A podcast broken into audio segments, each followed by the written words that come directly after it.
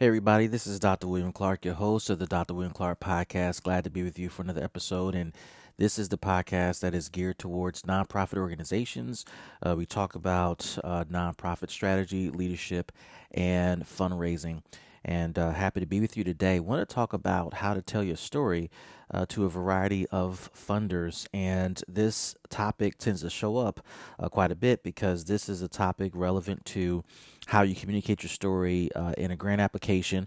It also is relevant to how you communicate your story to funders when going through an interview process. Some of you may not realize that as you advance your work uh, in pursuing certain funders, uh, they will obviously take uh, the grant application that you submit to through their portal. But some funders have an added step of interviewing uh, the leadership team or key figures within the organization. Um, also, this topic that we're getting ready to come up shows up when you are in the process of courting a funder, building a personal relationship or a professional relationship with a funder. And this can be super important uh, as you are thinking about different ways to raise money. And certainly, raising money through relationships is one of those key strategies you want to think about. So, when you're in the process of doing this stuff and you're in the process of raising money through the written form, audio, audible form, etc. How do you tell your story? We're going to jump into it in just a moment. I want to encourage you to visit me at drwilliampclark.com.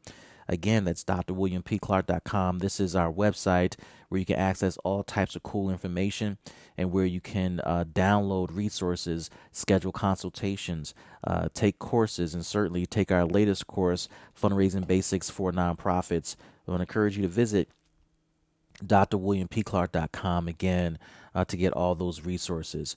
So, how do you tell your story? There are three things I want to share with you.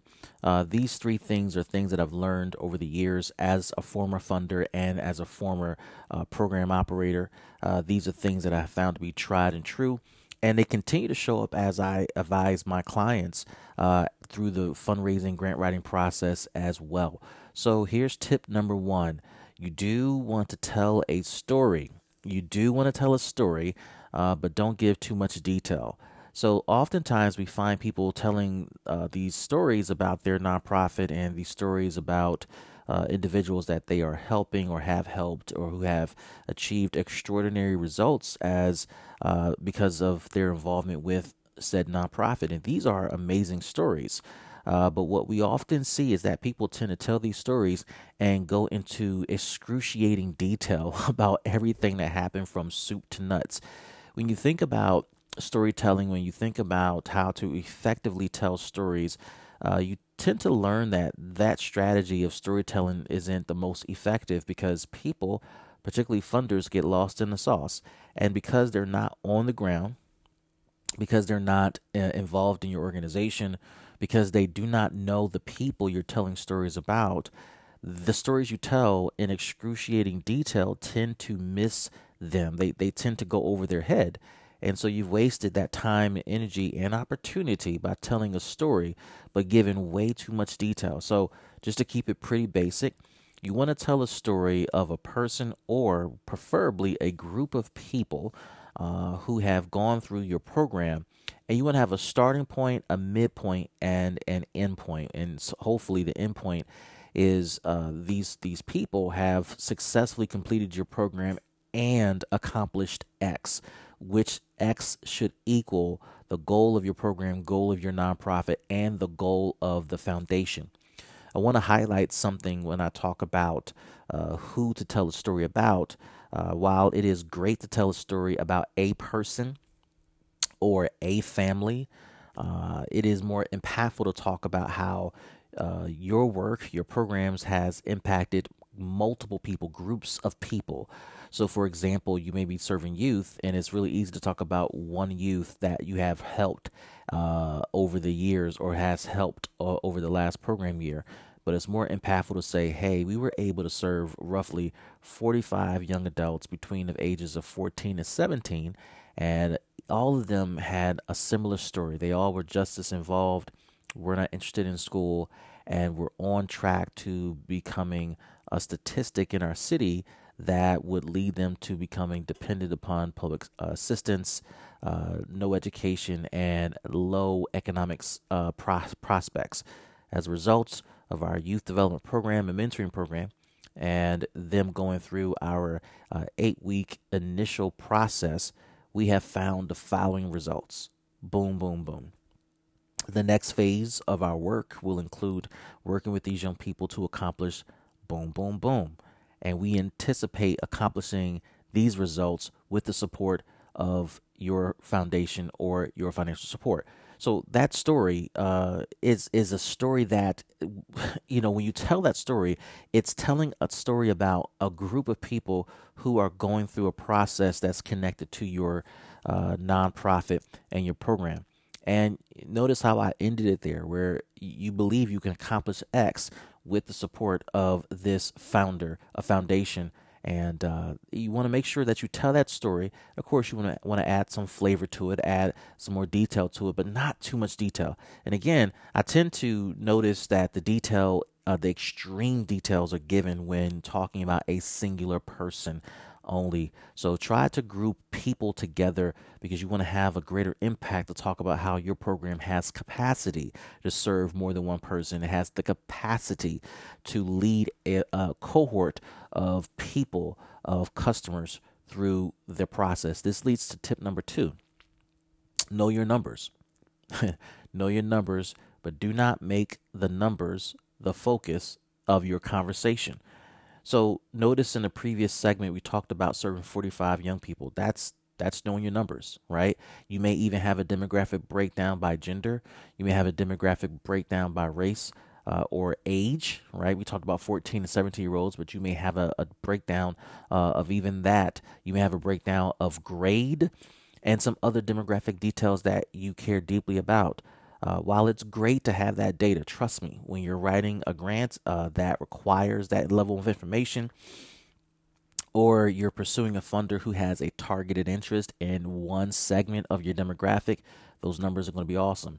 But generally speaking, know your numbers, but don't make them the focus. And the reason we're saying this is because when you start to look at funders uh, as a broad stroke and you're trying to figure out what their interests are, which should be public information, uh, you want to make sure that you're not giving unnecessary numbers to a founder, a, fund, a funder rather, who doesn't have interest in those numbers. So, for example, you may be a youth serving organization and you serve youth from the ages of 13 to 24. However, you're having coffee with a funder who specifically funds projects for 14 to 17 year olds.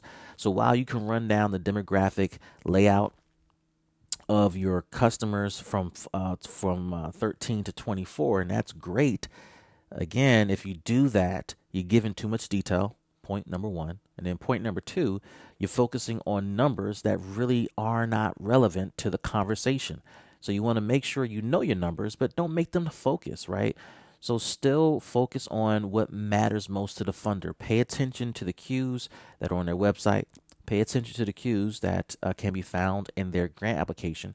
Pay attention to the cues that will be signaled to you uh, during the one on one meeting so that you're focusing on responding to the cues, the questions, the opportunities open doors for you to tell the story of your nonprofit organization.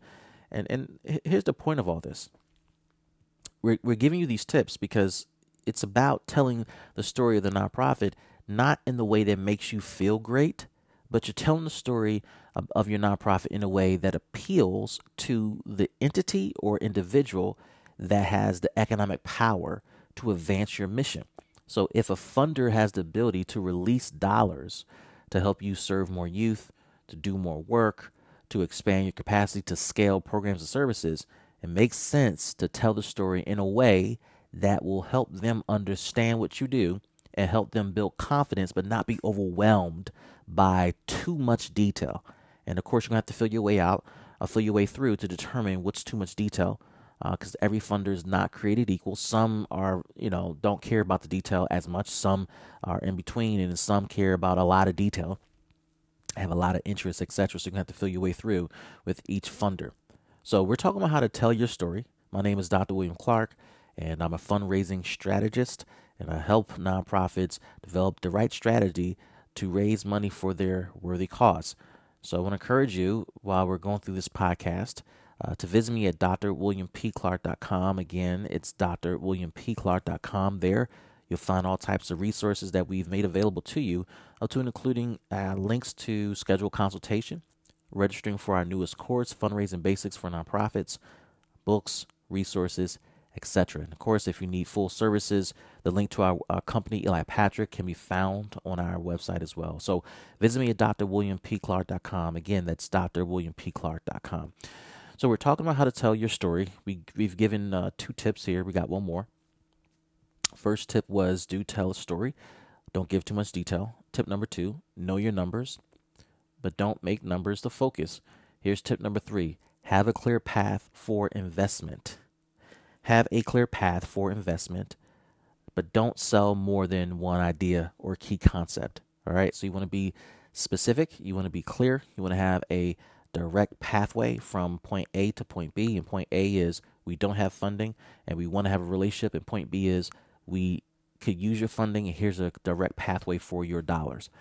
So a lot of people tend to have a ton of ideas, ton of concepts they want to sell, and they're all great. I believe you. I believe you when you say you have a lot of opportunities for funders to support your work and to plug in. I believe you. The funders believe you. But here's the thing funders are very specific about what they're looking to support.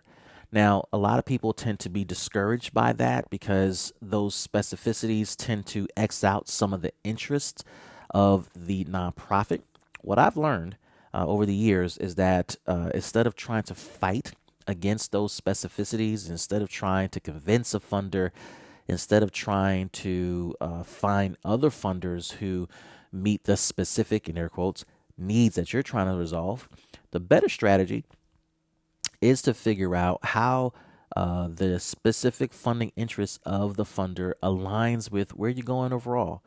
So, for example, you may have a funder who only wants to fund um, the marketing and recruitment element of your work, which is a reasonable uh, thing to fund because we all need to recruit. We all need to develop solid marketing and sales skills to recruit people to our programs. And for those of you that aren't familiar with how that works, uh, yeah, we have to market in a nonprofit arena, and it shows up in a variety of ways. But regardless of how it shows up, and and by the way, it's typical of most most other businesses. You just gotta be creative. But regardless of how it shows up, if you have a funder who says they want to specifically fund those types of components of your work or the work of any organization, you can complain about it or you can say, Great, this will be a great opportunity to boost our numbers across the board. This will be a great opportunity to help our program staff uh, deploy some of the tactics we've been discussing. This will be a great opportunity to fund uh, uh, supplies and resources and apps and subscriptions related to marketing.